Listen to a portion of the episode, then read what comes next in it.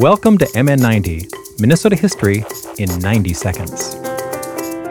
In 1885, Alpheus Beede Stickney purchased land on the Mississippi to establish a stockyard.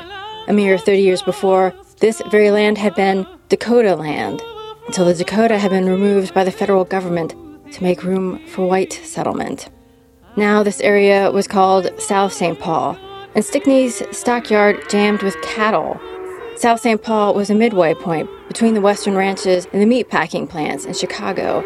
Cattle arrived here to fatten up en route. Immigrants poured into the town from southern and eastern Europe to work the yard, and later, the two meat packing plants that grew up alongside.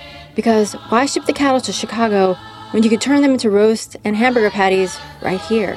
The industry was booming in the early decades of the 20th century, and so was South St. Paul, Minnesota's own cowtown, which had the stink and noise to prove it. But the decentralization of the meatpacking industry in the second half of the century led to the shuttering of the plants. Only South St. Paul's stockyard remained until that too closed in 2008. MN90 is produced by Ampers, diverse radio for Minnesota's communities.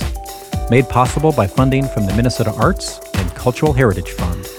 Online at mn90.org.